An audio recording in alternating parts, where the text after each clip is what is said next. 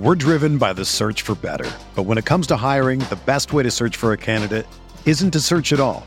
Don't search match with Indeed.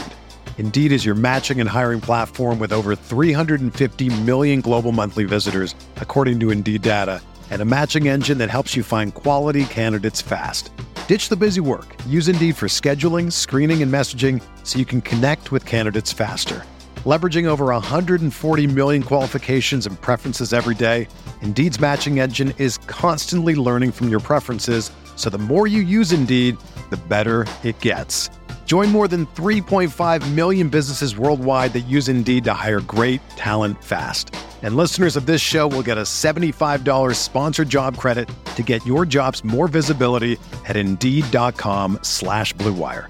Just go to Indeed.com slash BlueWire right now and support our show by saying that you heard about Indeed on this podcast.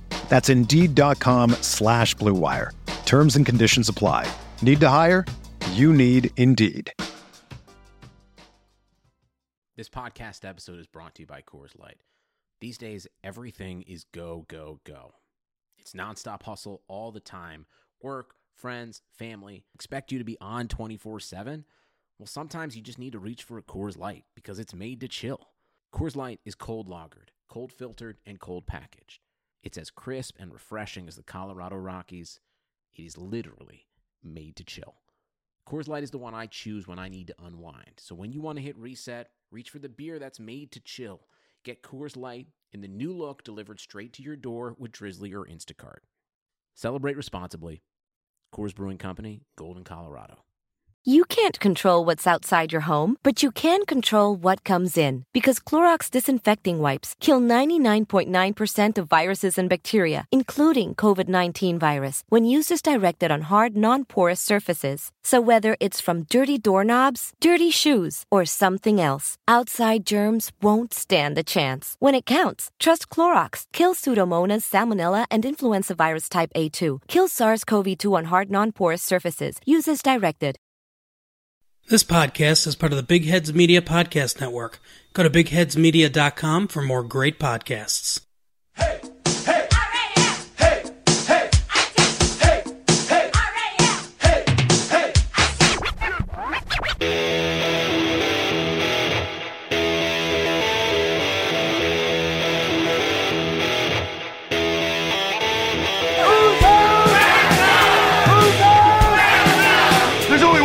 Can say. So the LA Rams will be the number two seed. They finished 13 and 3, a 13 win season for the third time in franchise history. I've been dreaming this my whole life. And so have you. Yeah. It's time to put in the work. Every man go dominate. Offense, defense, special teams. Let's go. What are we talking about? Greg Zuerlein sends the Rams to the Super Bowl.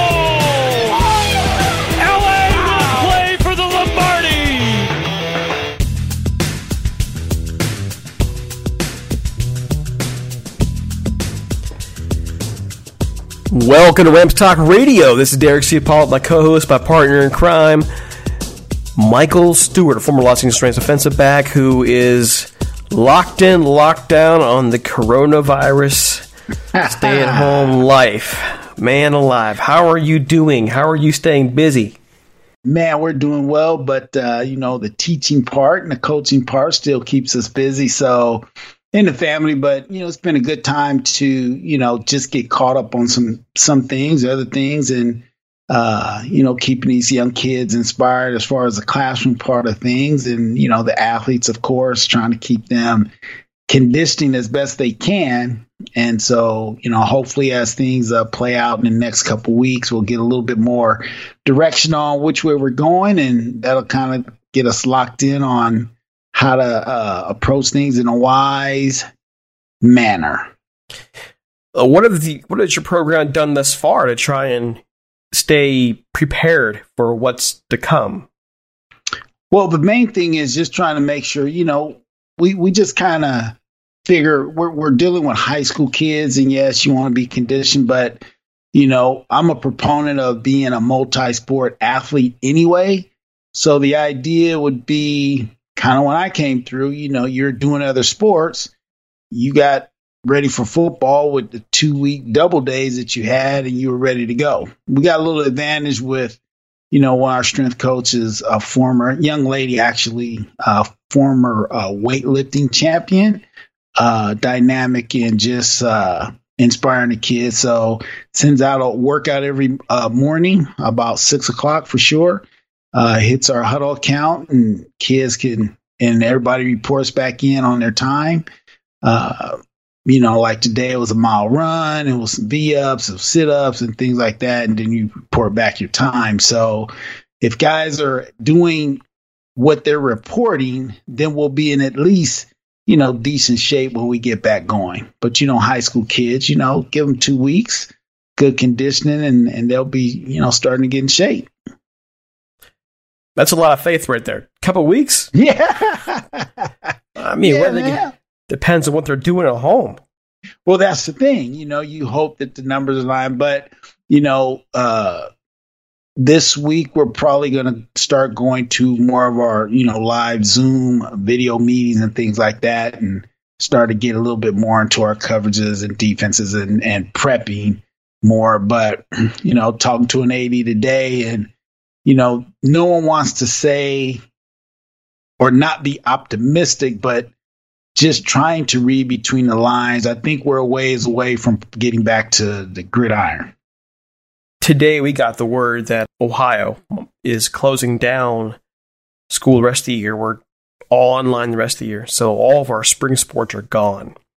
And I've the sen- this this senior class we have now is the first class that I had at this school. I'm teaching here, and, I was actually pretty well bonded with them my first year here, and so it's just been kind of tough to watch their senior year just get wrecked, get absolutely wrecked. So I'm hoping that those are coming behind them who will hopefully get their year next year. Hopefully these kids get their full seniors next year and they can be a little more appreciative of it.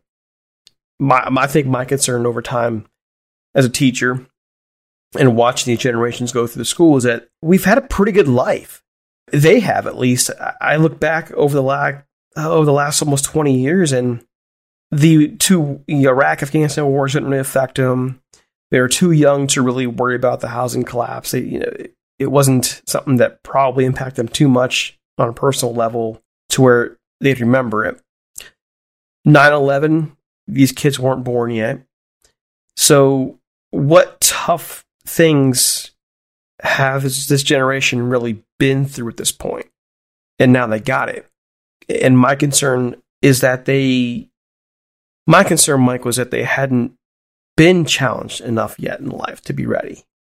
And I think, I hope that this, what they're, what we're all going through now is, is something that does help prepare them for life.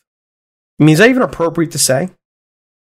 Yeah, I, I, I totally agree. You know, and it's not just the kids. I mean, I'm I'm emailing and Instagramming and Facebook, instant messengering, and all those kind of things to, to grown up people like us, you know, who are really getting up in air about the unknown and not really relying on history that, well, these things have kind of always happened.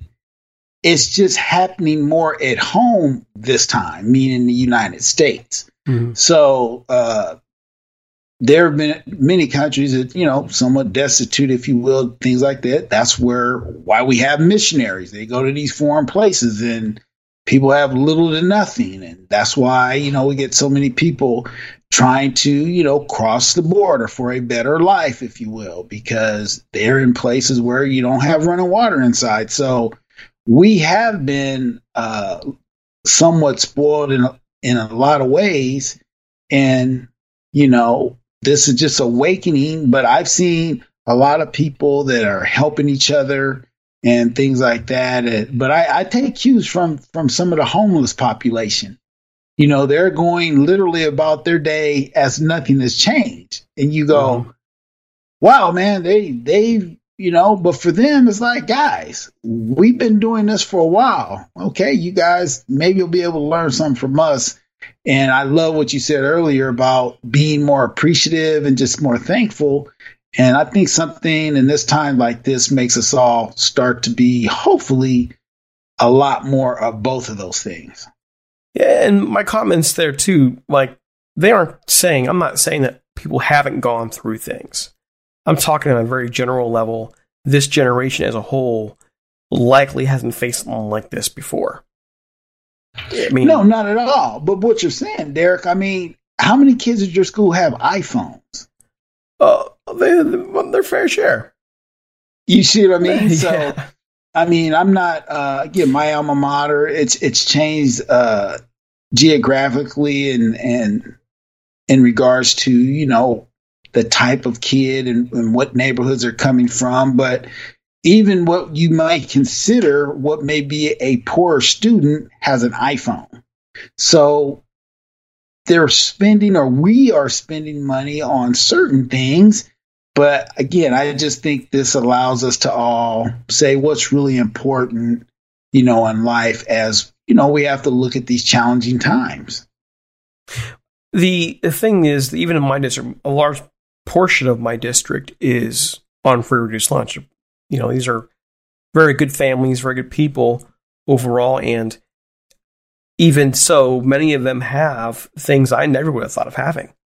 And again, like even when I was a kid growing up, we had the we had Desert Storm, we had the good stuff like the fall of the Berlin Wall and everything, and I just can't even fathom what these folks are going through now. Like these kids are, and and just having time with my students, they're it's hard on them. It's hard being away from their friends. It's hard being away from school. It's hard being away from having their entire lives turned upside down. Their parents are stuck at home too. They don't know what their future is going to be like, and but with these challenges, you hope builds resilience and builds strength. And I'm hoping against all hope that this turns a lot of people into better people. I'm hoping that not just my students, but me and anybody else around us in life.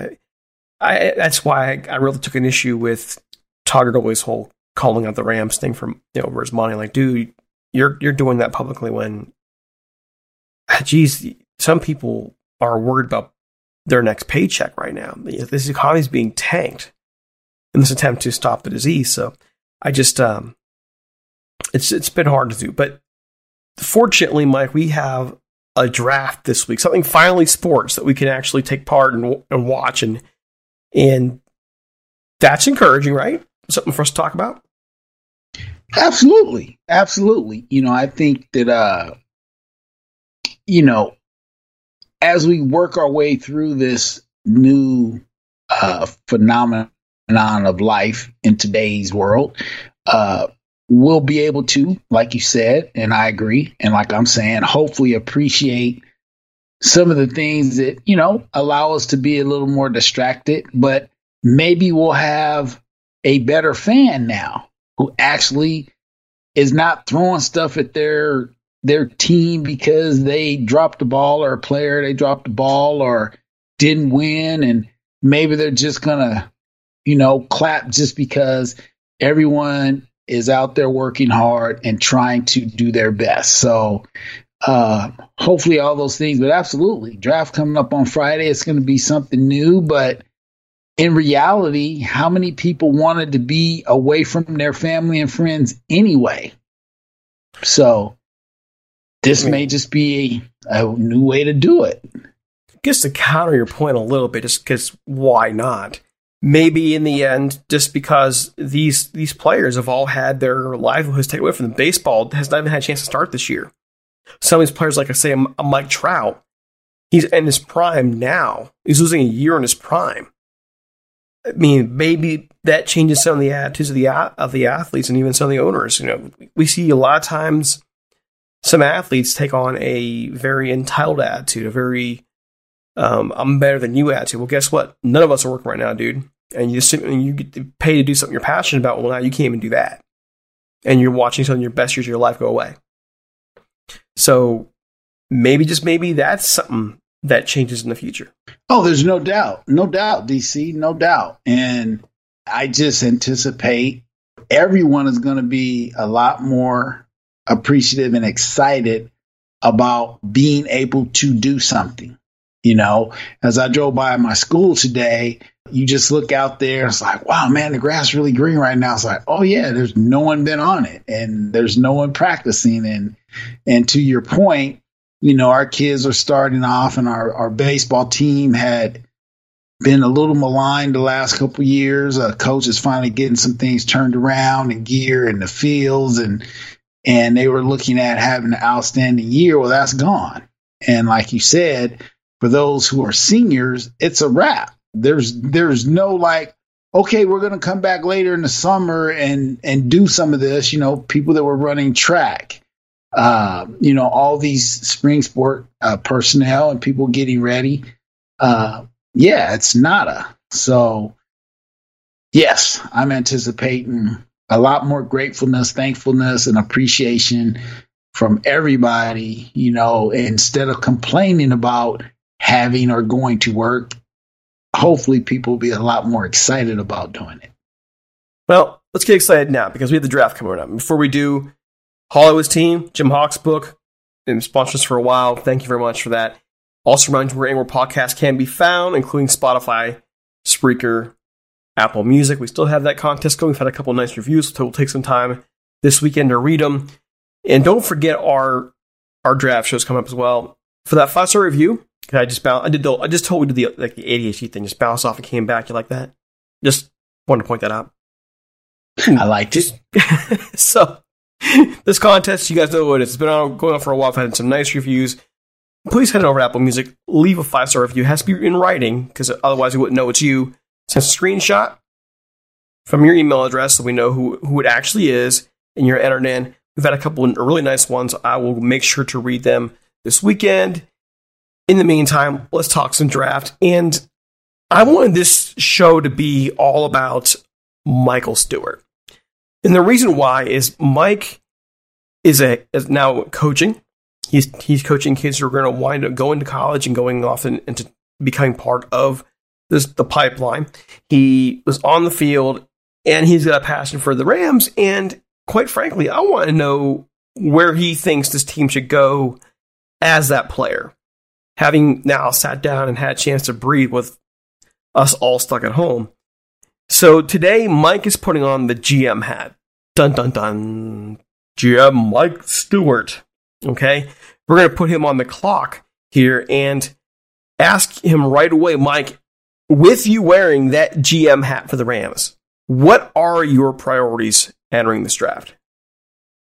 My priorities and my good cohort, assistant GM Derek Ciapala, hoping you are going to give me some good feedback on this. Uh, but if I were just to look at, you know, our needs just from my standpoint, you know, one, you know, edge rusher, linebacker, maybe need a safety to to back up Johnson and, and Rapp, who seems to have come on as a rookie. Uh, need some O line depth, uh, wide receiver depth, and uh, possibly even a running back. You know, to you know, I I, I feel that uh, the Rams with the guys that we didn't retain, uh, feel like things are in house in regards to the guys that didn't let get away, but those guys who are stepping up have some some big shoes to fill at some of those positions. But I think the core nucleus, especially defensively, Aaron Donald coming back, and you know you got Johnny Johnson secondary.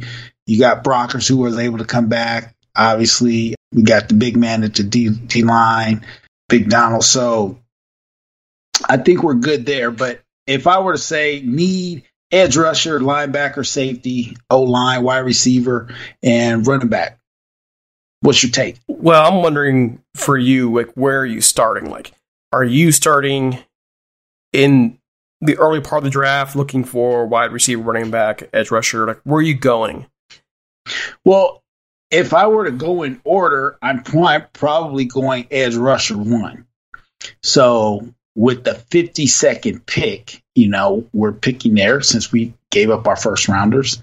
But that's probably where I'm going first is edge rusher. Edge rusher. And let's say the one you want's not there for you too. What, what's next on your priority list? Well, if the edge rusher's not there, I'm probably going to flip a coin between linebacker and safety. Linebacker safety. So you're not, even though the team has lost Todd Gurley and Brandin Cooks, they, well, they didn't lose him, they let him go. You're going defense first. I am.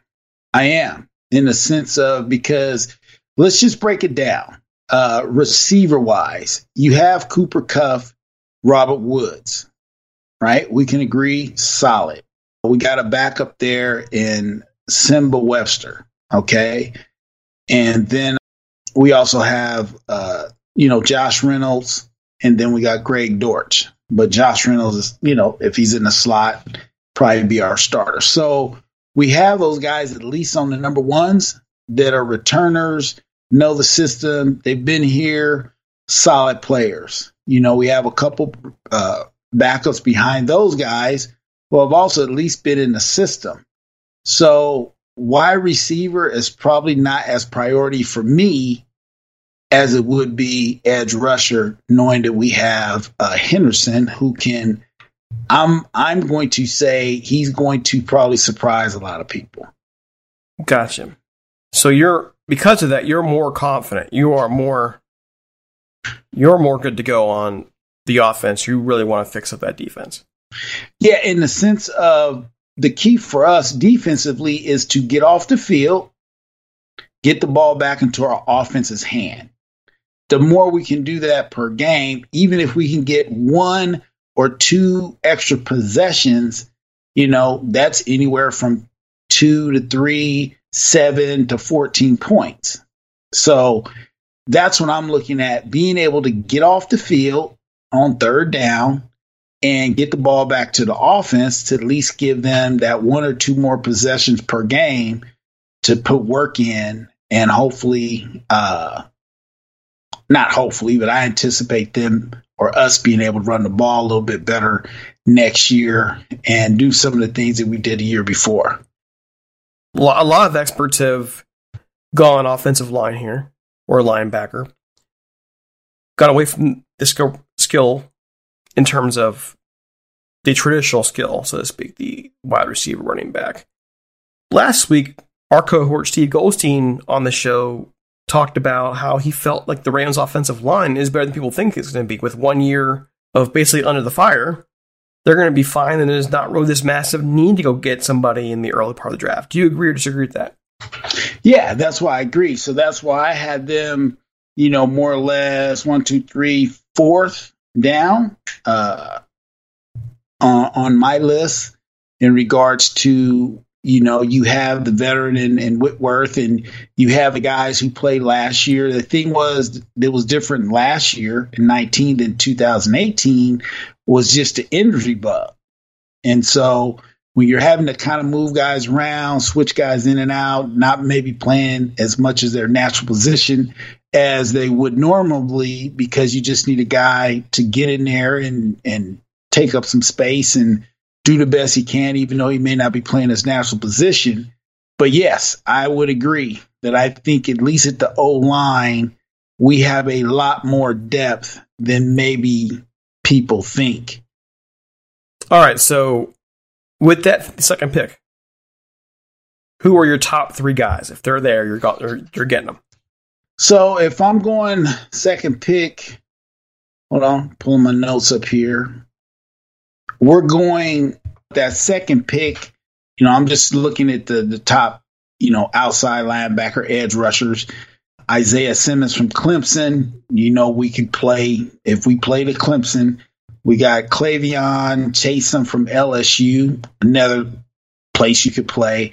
Uh, maybe a little bit of sleeper Zack Baun from Wisconsin, and then Terrell Lewis from Alabama.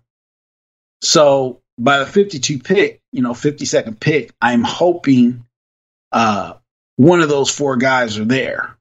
And, you know, if I were to bet right now, I'm going to say, you know, we may be able to grab K'Lavon Chaisson from LSU. So then at 57, where are you going?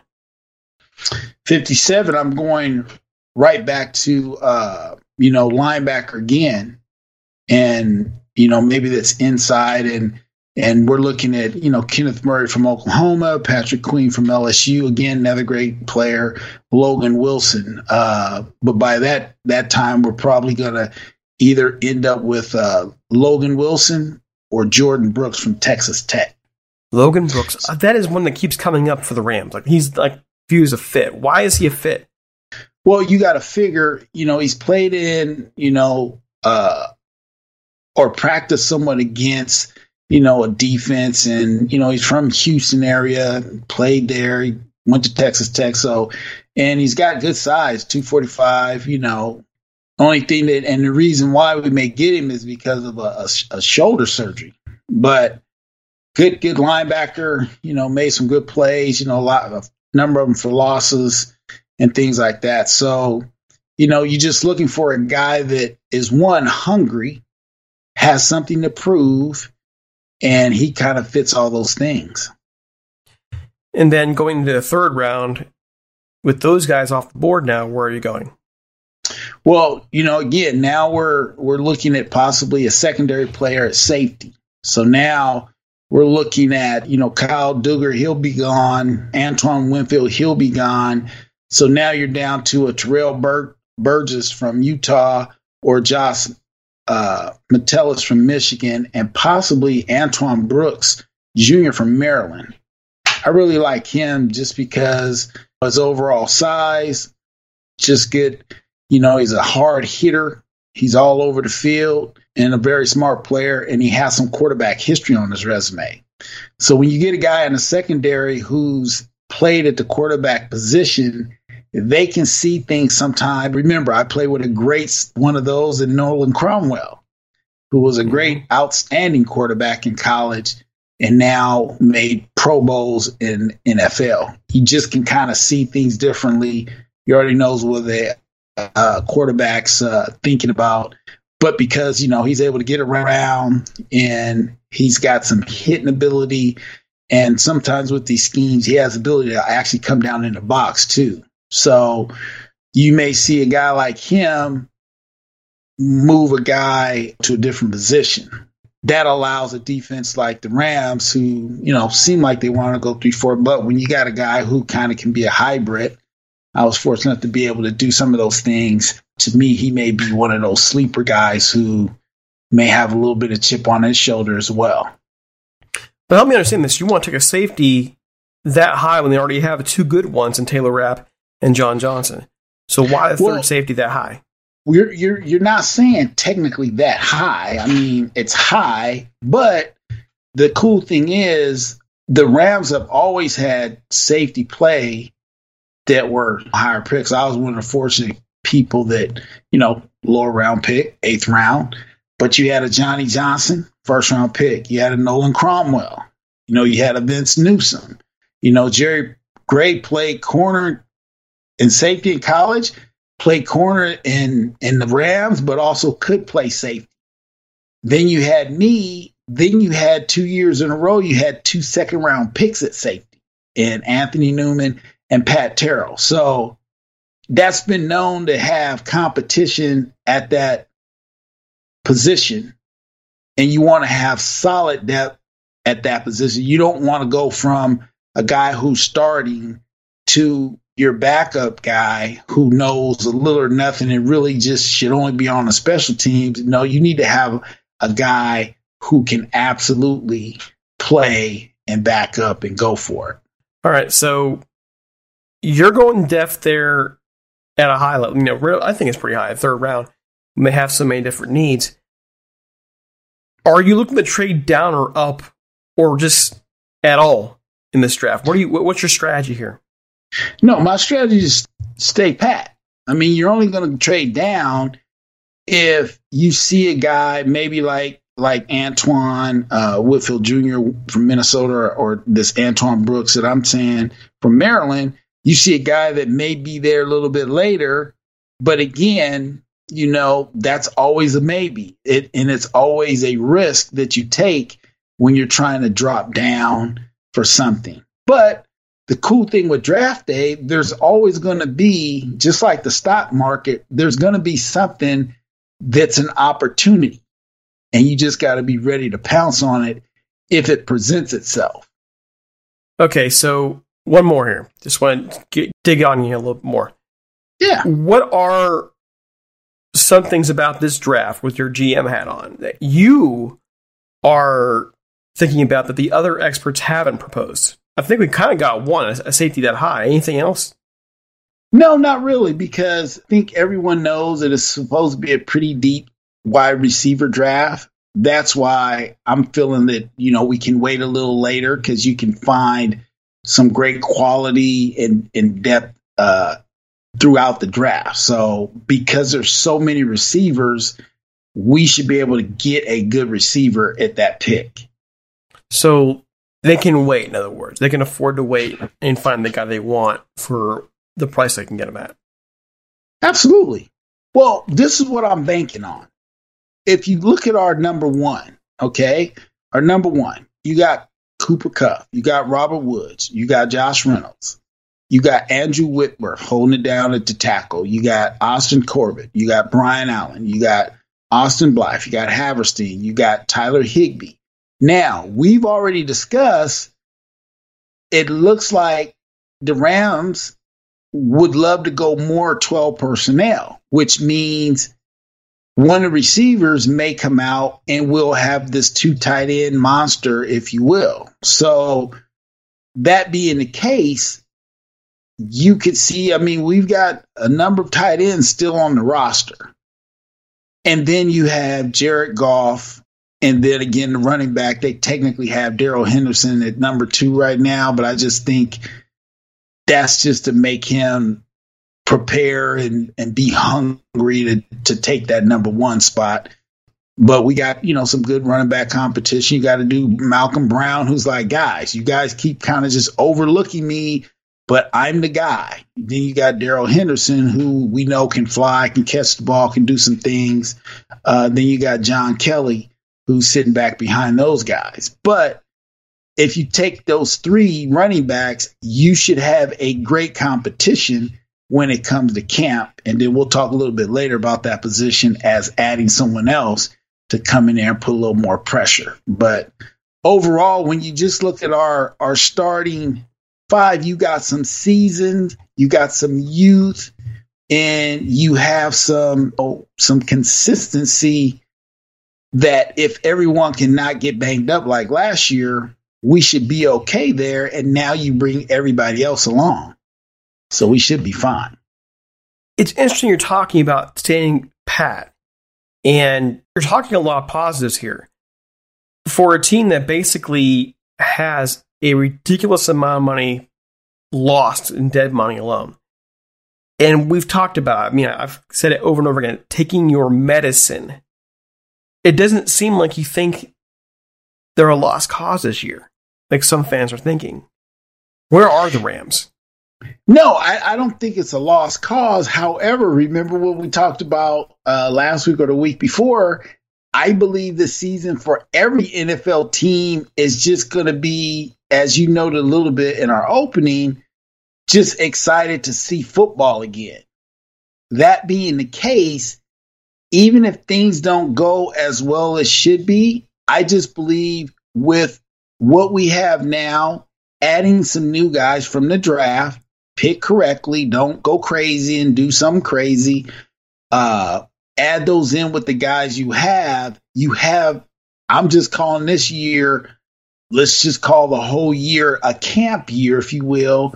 Everybody's just going to get back going, excited to be back, and so on and so forth. Because remember, we don't know what this season's going to look like. But again, if I got my crystal ball, I'm saying, you know, we're going to get a late start. We're going to be looking more at a 10, 12 game season, not the normal, and then playoffs. That being the case, you're looking at this just being kind of a learning, growing, getting back used to things being somewhat more normal. And then we go for the goal next year.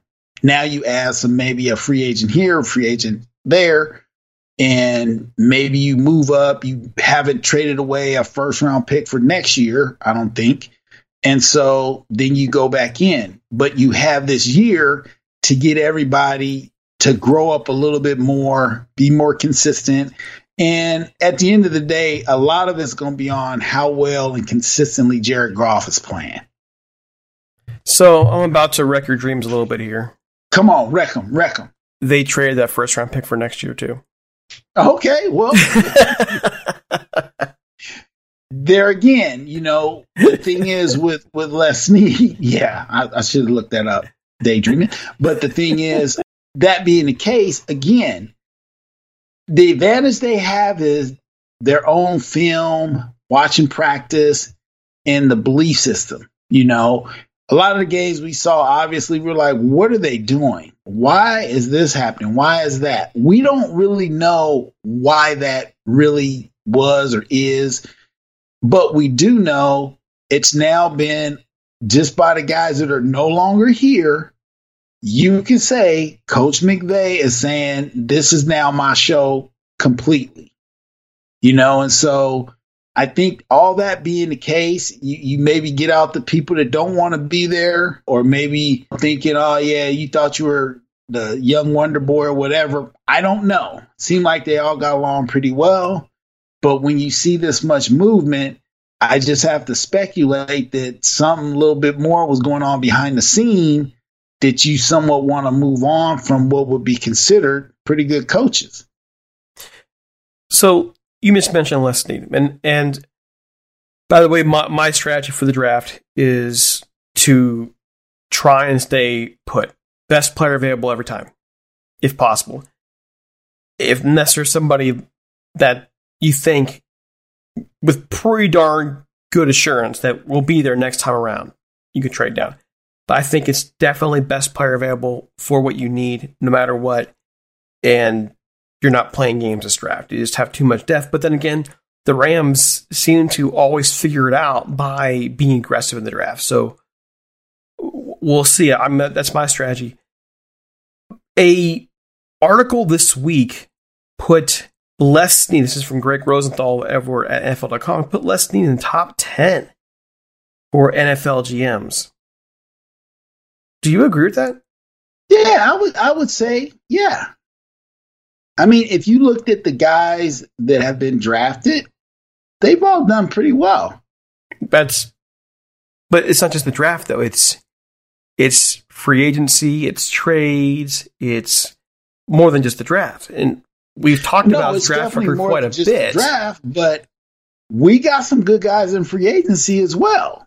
But again, the thing about free agency is it's not like you always can go out and get a Deion Sanders and automatically just now you're in a Super Bowl. You know what I mean? A lot of these situations when you have a guy coming from a different scheme, I mean, we found that out with Marcus Peters. It's like, man, he's, you know, doing a lot of things, seem like Kansas City the best. But then we saw that, yeah, he's not that good in actual man on man if you just put him out there man on man every single time. So we found that out. They changed the scheme and then he played really strong down the stretch. But then he's no longer here, only to go to the Baltimore and seem like he resurrected himself. So again, was that a chemistry issue with coaching? Was it a chemistry issue with players? Was it just the fact that you're coming into a situation, you know, after a game or two as a higher gun? You know, it's different than, you know, you sign as a free agent in January or February or whatever, and, and you're there the whole off season getting to know guys. You're there during camp, as opposed to you're a second game trade guy. So, and I think that's the, the thing. We'll see Jalen Ramsey look like old Jalen Ramsey this year just because it's not like, man, I had to move. I had to, you know, man, yeah, I'm going and you're going to say all the best things, but you're just not going to come to a whole new scheme and just learn it from the terminology to the scheme to how they really want you to play it in a week or two. It just doesn't happen that way. My my question though is then what do you say about the risks you took? You know, the one that the several didn't work out. The Marcus Peters one did and didn't. He struggled his one year, one full year here, but w- alongside Q Talib at the end of the year in 2018, they got together and they went to a Super Bowl. Next year, traded. Aqib Talib plays half a year, basically, in 2018, solidifies defense when he comes back. but Then he's gone the next year as he's injured. Uh, boy, man, how the Sammy Watkins trade, giving up the round pick for Sammy Watkins, he's gone in a year and doesn't produce like we'd expect him to in that year. What about all those deals that don't work in in the long term, but yet they kind of did? Right, and that's what I'm saying. When you talk about Aqib Talib, that guy was balling. The only thing that stopped him was uh, the injury bug kind of in there. And I think based on his age, they probably said, you know, getting a little old. He's been injured now twice. Ah, we might want to try to make a move before, you know, it's a career ending injury. You know, uh, Sammy Watkins, uh, sometimes, again, playing here in LA is different. You have a lot of distractions, you know, and so I laugh when I look at teams in LA. I look at the Dolphins, you know, I look at uh, Atlanta, and what you find out a lot of these places like that, they have a lot of nightlife that is distracting to guys. What I think makes New England, you know, it's kind of out there uh, where yeah, I'm sure they got places they could go, but it's not going to be as distracting because you got snow, you got this. You're not you're not just out as they say in them streets. So here in LA, it's a lot different. You got to be able to stay focused. You see a lot of Hollywood, you know, on the sideline. You, you can get caught up in the going out scene, and you know, you at the same parties with Kardashians or whoever else, and all those things for certain guys can actually affect their play on the field, though it may not be reported in the media. So you look around and, you know, the chemistry is a little off here and there. So I don't really count those things as negative because of the guys who have actually played. I mean, Jalen Ramsey, are we going to say he's not a player? Like, I would have never thought we could even gotten a guy. Now we gave up some stuff, but at the same time, we still got a guy with one year now left on his contract. But now will be second year. He's now here. And, you know, hopefully this will turn out really well. I don't say hopefully. I'm looking forward to it because Jalen is a guy who can actually play the position. He can cover one on one. He'll come up and hit you. He can play in his zone and he plays with that, that, hey guys, let's go. So when you put all those things in, he's going to be fine. And and now pairing him with, you know, again, Rapp having uh, a year on his belt, so now he's got the rookie jitters out the way. Uh, second year is always kind of a big year for any anybody who you know looking for a lot of improvement. And, but I think you put all that t- together. We got Aaron Donald, and just get a couple guys, but you get some guys with desire and that's what I think Les has done a, a real, real good job at at least getting guys that just aren't total guys can't play. My concern about Les Snead is that he's he's uneven. Like we know he's a film freak. He'll go out there and he'll break down any film freak. He'll find guys in the draft that he knows will likely work out, has a good shot working out. And yet that aggression does catch up to him. They haven't had a first round pick since 2016. They won't have one next year. They and that's the traditional way of thinking. They're fortunate enough that they've drafted so well to cover for a lot of that, but you aren't going to find a whole lot of stars after that first round. So if you need a little bit of star power, you develop it or you got to sign it. And developing it is it's a chore, man. It's something you got to make happen what happens if say the 2020 class doesn't doesn't work out what if in the end during his tenure the only three years they get above 500 were 2017 2018 2019 what when does his track record of say the Sammy Watkins trade work against him in terms of how you evaluate him and i'm not even saying that is the case overall i mean it's not what winds up not being the greatest decision. But Like the Ramsey trade, I'd make that time. I would make that trade twenty times over. But because some of the other trades didn't work out, you're looking at this one going, okay, um, now we were going to lose Ramsey too.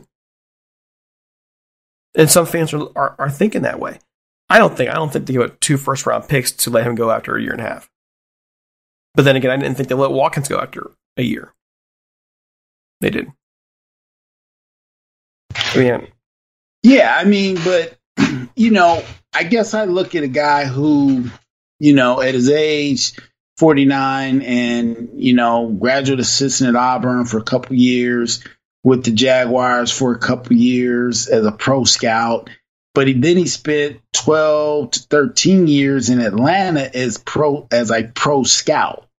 So that means you're out, you're on planes, you're going in the neck of the deep country, you're visiting places, you're breaking down film, you know. So it wasn't like he just did pro scouting for a couple years, then became director player personnel. And no, he was he was actually working at that craft for a number of years. So I think all those things and experience plays to his advantage. And again, is every pick to happen? But what I know that Les does know, if you take a a feather out of the Bill Belichick New England Patriots, they've went to Super Bowls on guys with guys who are what people call grinders, just guys who want to get after it. You know, yeah, they had some Willie McGinests and things like that, but at the same time, you get some guys that are hungry, they're going to go out, they're not missing practice. They're going to play through a little being banged up.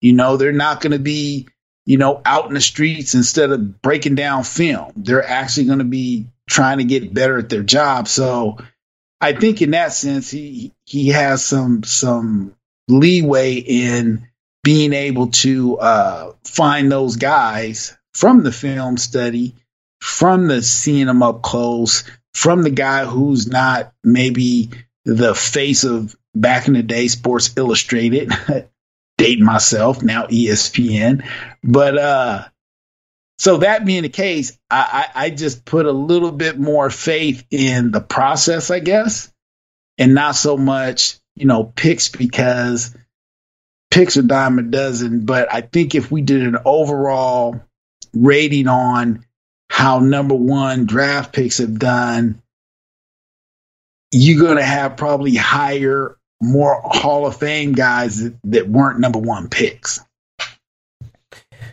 in the end, I do wonder overall with Lestin if he even gets a fair shake. How many GMs pull off the trades he did pull off? How many of them do we always expect to work out? Draft picks the same way. His draft pick record's outstanding. And when people bring up those comments, though, I, I do think back and go, the guy was going for a Super Bowl. We would be, we would be calling this dude out hardcore if he didn't go for it. So then when he goes for it, takes some risks and it doesn't go exactly how you want it to go, now you're to say he's a horrible GM. I don't see any other GMs in the league. Well, I won't say any, but many other GMs in the league being able to pull off what he's pulled off in terms of making things happen when he felt the team was close. Right, but those are the things what we say. You know, I don't want to say in their world it was an educated guess, but it's an educated pick. It's an educated trade based on you know real time and real life information. Again, the thing is, these things, no matter who the player is, typically you're not just getting a guy coming from somewhere one year and then he just settles in and rises to the top the next year, no matter how good he is. You know, I, I brought up Deion Sanders earlier. The advantage that Deion had was they would just tell him, go lock up on that guy. It, it wasn't a whole lot of you had to learn scheme and coverages and all that kind of stuff. So he was able to go from Atlanta to the Niners to the Cowboys and then to Washington. Uh, and then I think he ended up with Baltimore somewhere down the end. But because of his speed and because of just being able to cover man on man, they would say, hey Deion, you go cover that guy. Okay, cool, I got it. He wasn't worried so much about man, we in cover three, we in cover two. Man, is that three bell? You know, we we got a corner cat called blitz off the corner. No, I just got the best dude on their team, and that's what I do. Cool. I mean, you got you have to go for it sometimes. Absolutely. So, I mean, there was there was the we had with, with Steve, or was it with um, I forget what it was. Excuse me. Clip from Colin Cowherd, where Cowherd mentioned the Rams wanting all the new cars. I think it was a very naive thing to say because the Rams had made the made the call to go try and win a title, and you're not going to win the title if you don't find the guys you think will make that happen. And they thought they did. Did all of them work out the way they wanted to? No, but they went for it. When other teams don't, they don't take the risk. And what I find amazing, and no one's talking about it now, but yeah, we can hammer the Rams for trading Brandin Cooks. But if you had told me they're going to get a second round pick out trading Brandin Cooks at this point, I would have said you lost your marbles. A. B. If you would have told me they would really only get hammered for one year. Next year they'll get some hammering for for dead cap, but really one year on the dead cap, and that means they have a whole ton of flexibility for a year where there's going to be cap money available in 2021. We're talking about a team that could make a return very quickly to the tail game and beyond with just a few adjustments, with some just de- development this year. So it's not like the Rams are dead in the water. They're not dead in the water at all. But yet, the attitude we're seeing from some folks is it's going to be 2020 is going to be horrible. 2020 is going to be this. 2021 is they they blew their future. Well, no, they haven't. They, if they if they play their cards right, they haven't at all. And in the draft, they've been playing it right for years. Right. And, and you know, the thing is, uh, you got to kind of look at things just from a natural standpoint. Because uh, Les Snead, I believe, would have been with the Falcons when they ended up losing to the Patriots, right? In that Super Bowl. That they were up and then they lost down the stretch. A lot of people thought they lost down the stretch because the D line just ran out of gas and no longer was able to get a pass rush, right? Well, what do we have that's amongst the tops? Um, you're losing me We got- here, Well, we got a pretty good pass rush. but we don't now. That's going to be the, the counter argument: is they lost that part of that pass rush. How do you figure?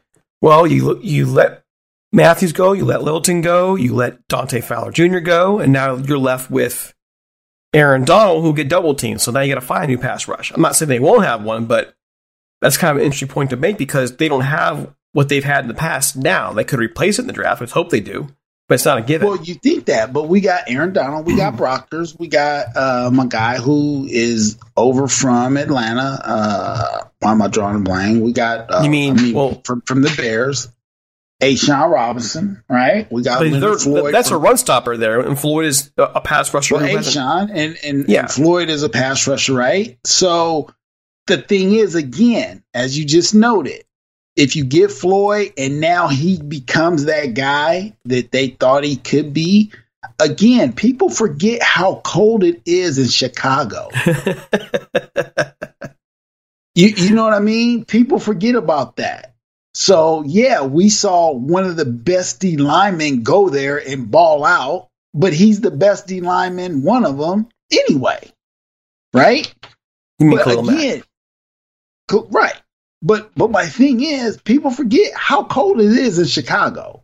Some people just, yeah, man, I'm gonna go to Green Bay. They drafted me. They gonna pay me, or I'm gonna go to New England, or I'm gonna go to Chicago. But if you could go there or go to L.A., where are you going? You're going to L.A. Even if you got to go play with the Chargers. Man, I'm going out to or I'm going to Miami. Yes, I will take that warm weather over some freezing, slippy ground, cold. So all those things play into it. So I'm looking at a guy like Leonard Floyd coming here and go, this is what I'm talking about. You can go play in a Chicago game or a Green Bay game or a Philly game, a one game when it's chilly. You can muster up courage, heat packs on the sidelines. But if you got to play three or four of them at your home, that's your home stadium. You forget the guys got to practice in it too. They have bubbles and all that stuff, but you still freezing cold, coming to work, driving to work, going home, living your life. California, come on, man, nothing beats that. So I'm saying we got the best guy, Aaron Donald. We got a run plugger in A'Shawn Robinson. We got a guy now in in Floyd, somewhat coming off the edge. We got Samson uh Ibucam. Is it you Ibucam? Ibucam? Ebicom. Ebicam, right? Uh, obviously, Lawler's been here. Micah Kiser, hopefully he can raise up, rise up.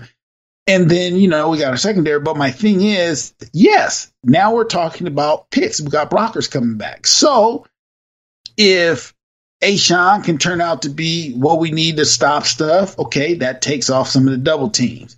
If Leonard can produce, you know, even a little bit, uh, we're going to be good there. And again, you know, I named a couple guys in the draft. You get a guy like that, maybe a steal. Who's the next? Maybe he's not the next LT, but maybe he's close to the next Khalil Mack. You know, whatever. I don't know. But this is the thing, and this is where the draft always is intriguing. And I think that's why the draft every year, look at us now. We've now kind of been talking about stuff leading up to the draft and now we're talking about it and, and, you know we talked about you know doing some more things leading up to the actual draft because why? It's intriguing. We got all these guys in college. Man we scouted this guy. We watched that guy play for that team. We've watched this. We've seen that. We've heard this. We've heard that. And now you get to say okay it's our time to pick. Oh man we actually wanted a linebacker, but you know what? We never thought that guy was going to be here. And we take him, and then it just messes up all everybody else's draft board. So that's why it was so crazy when, you know, let fans come there and they're either cheering their draft pick or booing. But I just know that giving what we've had and what we've having, you know, there's just been a lot of different things that have thrown a monkey wrench into maybe why we weren't as successful, especially last year, as we could have been. Well, we're going to find out. We're going to find out real quick because the Rams, if they don't make out in this draft, if they don't make things happen, they have enough in terms of issues on the roster where it could be exposed pretty well by a very strong NFC West. We're going to find out. And hopefully, Les Snead does the job and keeps doing the job. I mean, I love his talent evaluation and I love his work ethic when it comes to film. So hopefully this guy can he can keep doing the things that this team right back in the contention. So, folks, that's it. That's a wrap for us. We're looking for sponsors for 2020. We need a little bit of love here. So if you could, reach out to us at ramstop1945 at gmail.com or leave us a voicemail at 657 5453 We have a meet get ready to get out to you. And don't forget, we're part of the Big Heads Media Podcast Network. They got loads of good stuff there, folks. Go check it out. So, all that in mind, here we go. Find us on Twitter at Talk Rams. You can find me on Twitter at DC Paul. You can find Mike at One Duke 23 Don't forget it's available on Apple Music, Stitcher, iHeartRadio, all those places. And for Mike and the entire staff here, this is Derek C. Paul. Stay tuned for draft programming this week. We're on. It's coming. Finally here. Yes. 2020. The NFL draft. Finally some sports to watch. Finally, We're out of here. Have a great one. we out.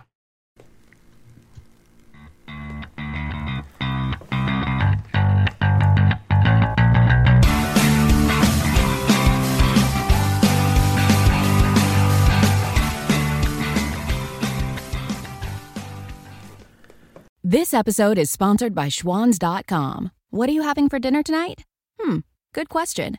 Schwan's Home Delivery has a solution for you. Stock up your freezer with high quality frozen foods like premium meats and sides, delicious ready made meals, ice cream, and more. No subscriptions, no memberships, just a friendly yellow truck that's been delivering food for almost 70 years. Listeners of this show get a special deal. Get 20% off your first order with code YUM20. Check out schwans.com backslash YUM for details. You can't control what's outside your home, but you can control what comes in. Because Clorox disinfecting wipes kill 99.9% of viruses and bacteria, including COVID 19 virus, when used as directed on hard, non porous surfaces. So whether it's from dirty doorknobs, dirty shoes, or something else, outside germs won't stand a chance. When it counts, trust Clorox. Kill Pseudomonas, Salmonella, and influenza virus type A2. Kill SARS CoV 2 on hard, non porous surfaces. Use as directed.